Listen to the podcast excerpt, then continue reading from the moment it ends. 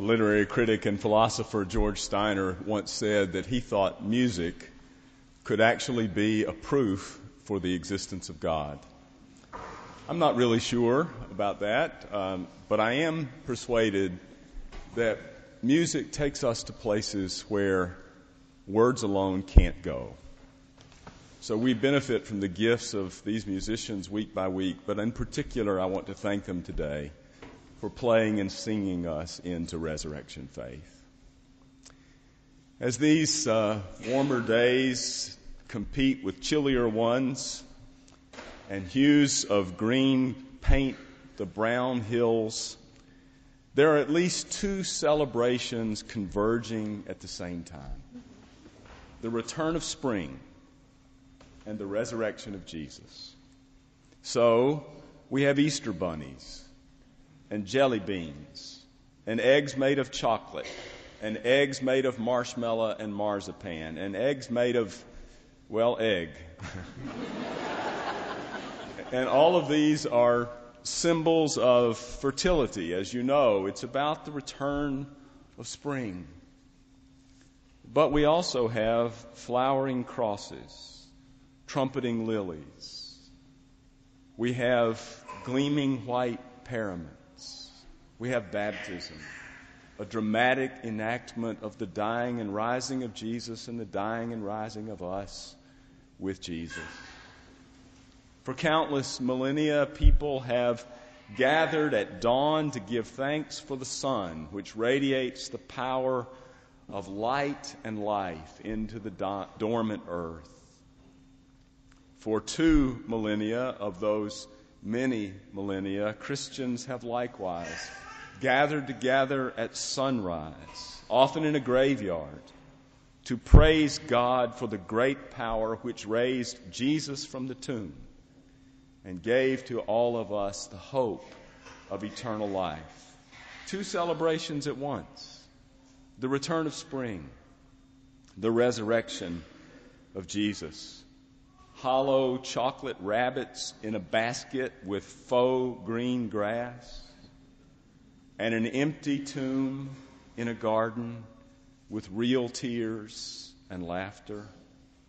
Little girls in gleaming new white dresses, and fearsome tender angels shining like the sun. Young boys in fresh pastel suits, and bright, bold promises which sustain us in drab and barren times. 2 celebrations, the return of spring and the resurrection of Jesus, Easter egg hunts, and the search for hope. Peter Cottontail and Simon Peter. Peeps and the Apostles. Sounds like a Motown group, doesn't it? Peeps and the Apostles. We have a long-standing, deeply ingrained yearning for life to spring up in the place of barrenness. It's a yearning apparently ingrained in the earth itself. And we also have this profound need, this aching desire to know that love is stronger than death, and that death is not the end of our pilgrimage. We need the hope this day provides, because it takes hope to live. Over the last several years, I've learned from the wisdom of Teresa of Avila, the 16th century Carmelite nun who could not abide artificial seriousness, cheap pessimism, and easy cynicism. I mentioned her to you a few weeks ago when I said that she had prayed a prayer once: "O Lord, deliver us from sour-faced saints." Well, one day Teresa was traveling to one of her convents, and she got knocked off her donkey into the mud. She injured her leg, and she said to God, "Lord, you couldn't have picked a worse time for this to happen. Why did you let this happen?" And the response she heard to her prayer was, "Well, that's how I treat my friends." And Teresa answered, "And that, dear Lord, is why you have so few of them." To stay in conversation with God when hard things happen. To stay in conversation with God, not just when we're stuck in the mud, but stuck in the mire and muck of life. To stay engaged in life, not just when a limb is broken, but when our hearts are broken. To stay in conversation with God and to stay energetically engaged in life, we have to have hope. We have to believe that there is some kind of tomorrow beyond today. And the resurrection calls us to hope. On that Sunday after Jesus died, Mary Magdalene was awake before dawn. She hadn't slept much. She kept replaying in her mind the horrible suffering Jesus had endured.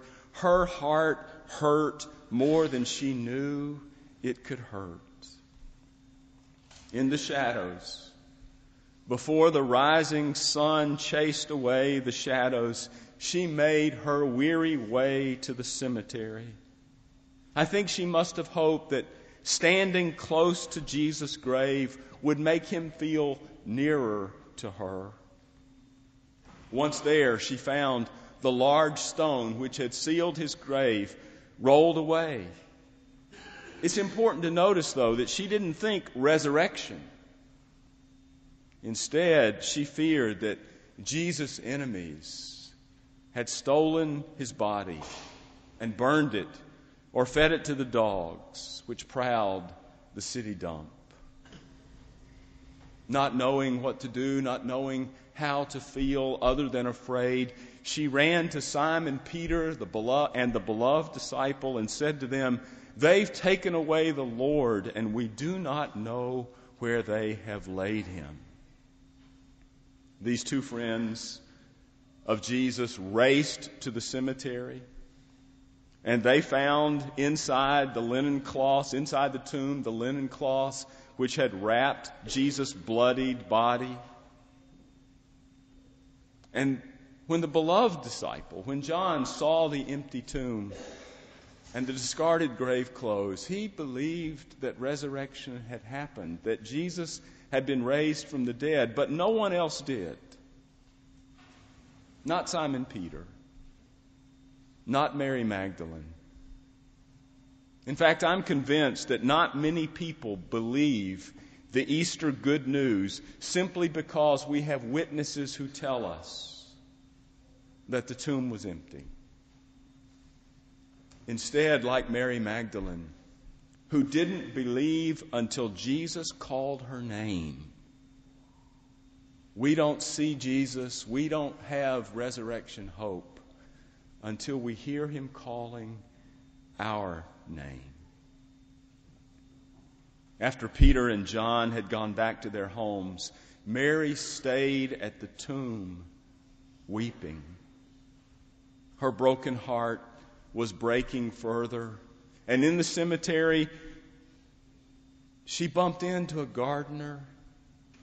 It was Jesus, but she didn't know it was Jesus. And I wonder how many times in the course of our days we bump into Jesus and don't know that it's Jesus.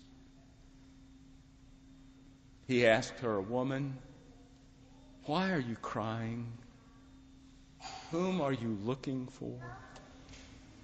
And she said to this man she thought to be simply a gardener, "Sir, if you've carried him away, tell me what you have done with him, where you've laid him, and I will take him away and take care of him, take care of his body." And then Jesus spoke her name. He said that word which belonged to her. He said, "Mary, Mary." And his speaking her name did what discarded grave clothes and an empty tomb could never do for her. her name on his lips, opened her eyes and opened her heart. When he called her name, the tears gave way to laughter. The mourning gave way to alleluia. Bleak Sunday of grief gave way to bright Easter of hope. And then, I love this, she threw her arms around Jesus and said, "Teacher, my dear teacher."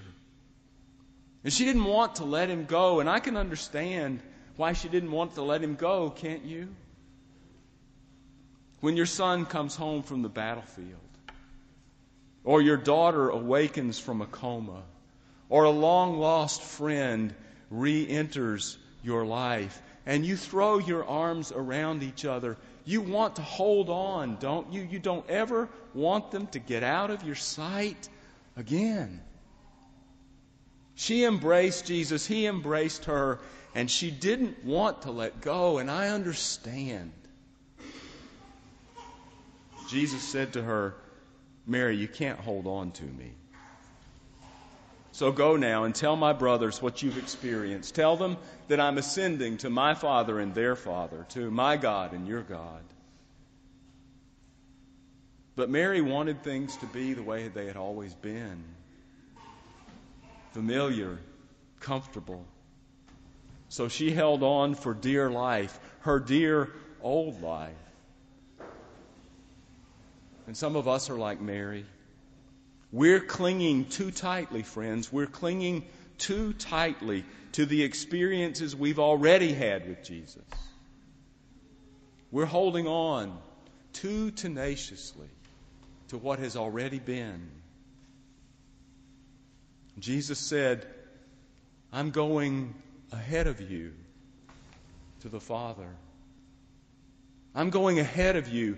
Jesus is not back there. He is present and He is future.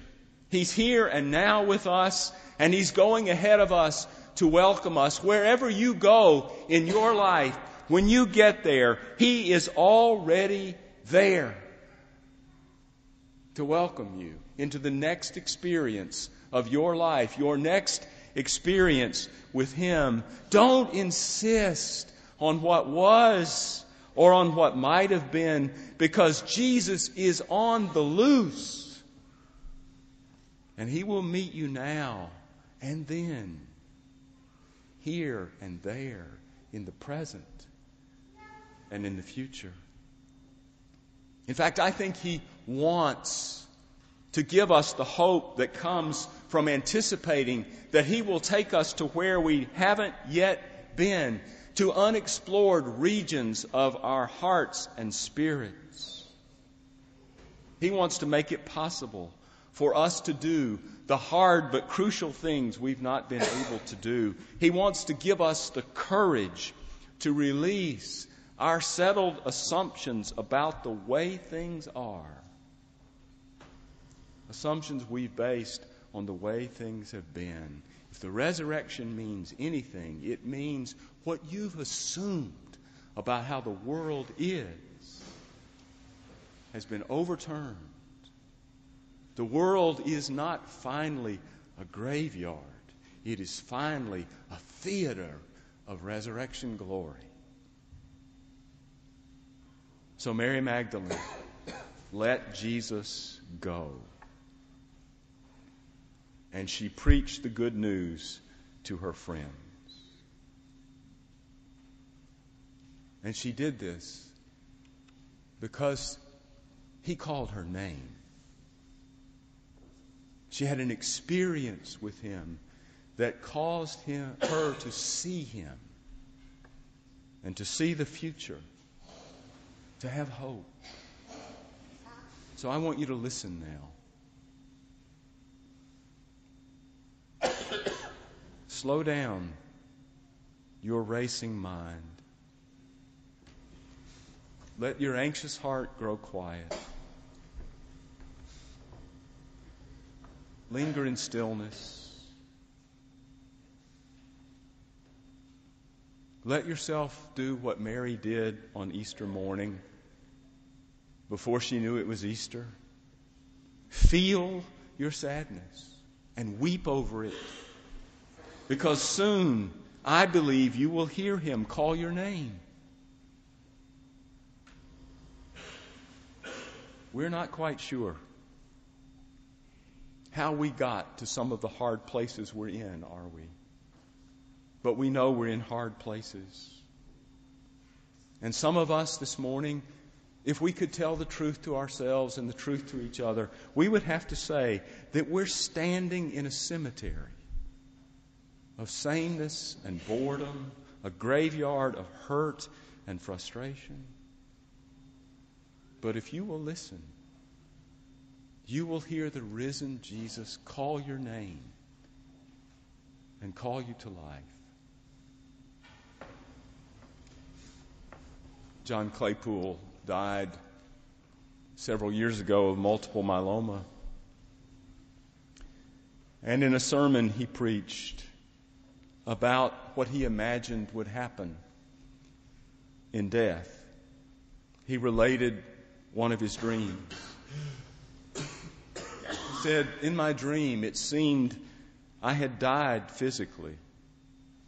And like many other near-death experiences, I found myself moving through a cool, dark tunnel.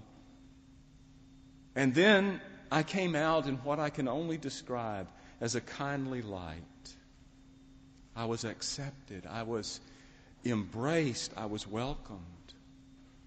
I didn't see a body, but suddenly a voice spoke my name, John, and said, welcome, welcome. I have some questions to ask you," the voice said. "Can you weep for all the pain you've caused others and you've caused yourself? For the ways you've abused power or neglected power, for the things you've done that you wish you hadn't done, and the things you have left undone that you wish you had done?" And then the voice said, "Let me ask you another thing. Can you laugh? Can you laugh at all the funny stories you've heard, the hilarious things you've witnessed, and the good things that have happened? Can you weep? Can you laugh?" And then he said he heard a great sense of laughter welling up from the deep of existence itself and from within him, and he felt surrounded by and filled with the laughter of God. And when the laughter died down some, the voice said, "I have another question to ask you. Do you want any more of it? This life I want to give you, do you want more of it?"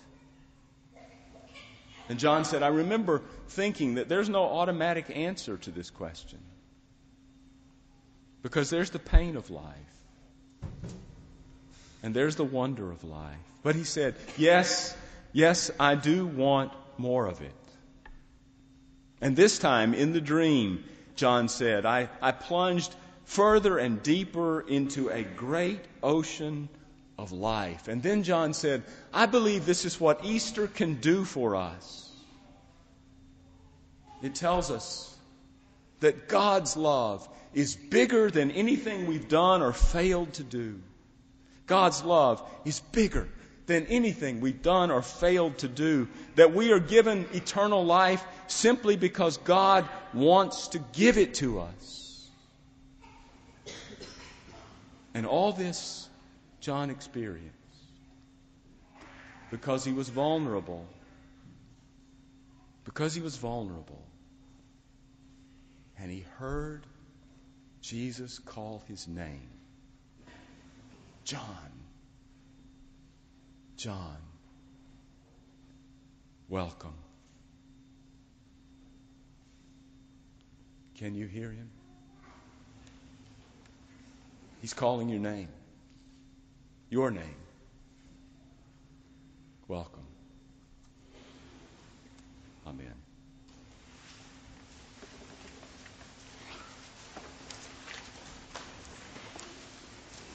We sing this hymn of commitment, and I invite you to respond in whatever ways you feel led, to confess faith, Jesus, join this church which belongs to him. Will you do what you feel led to do?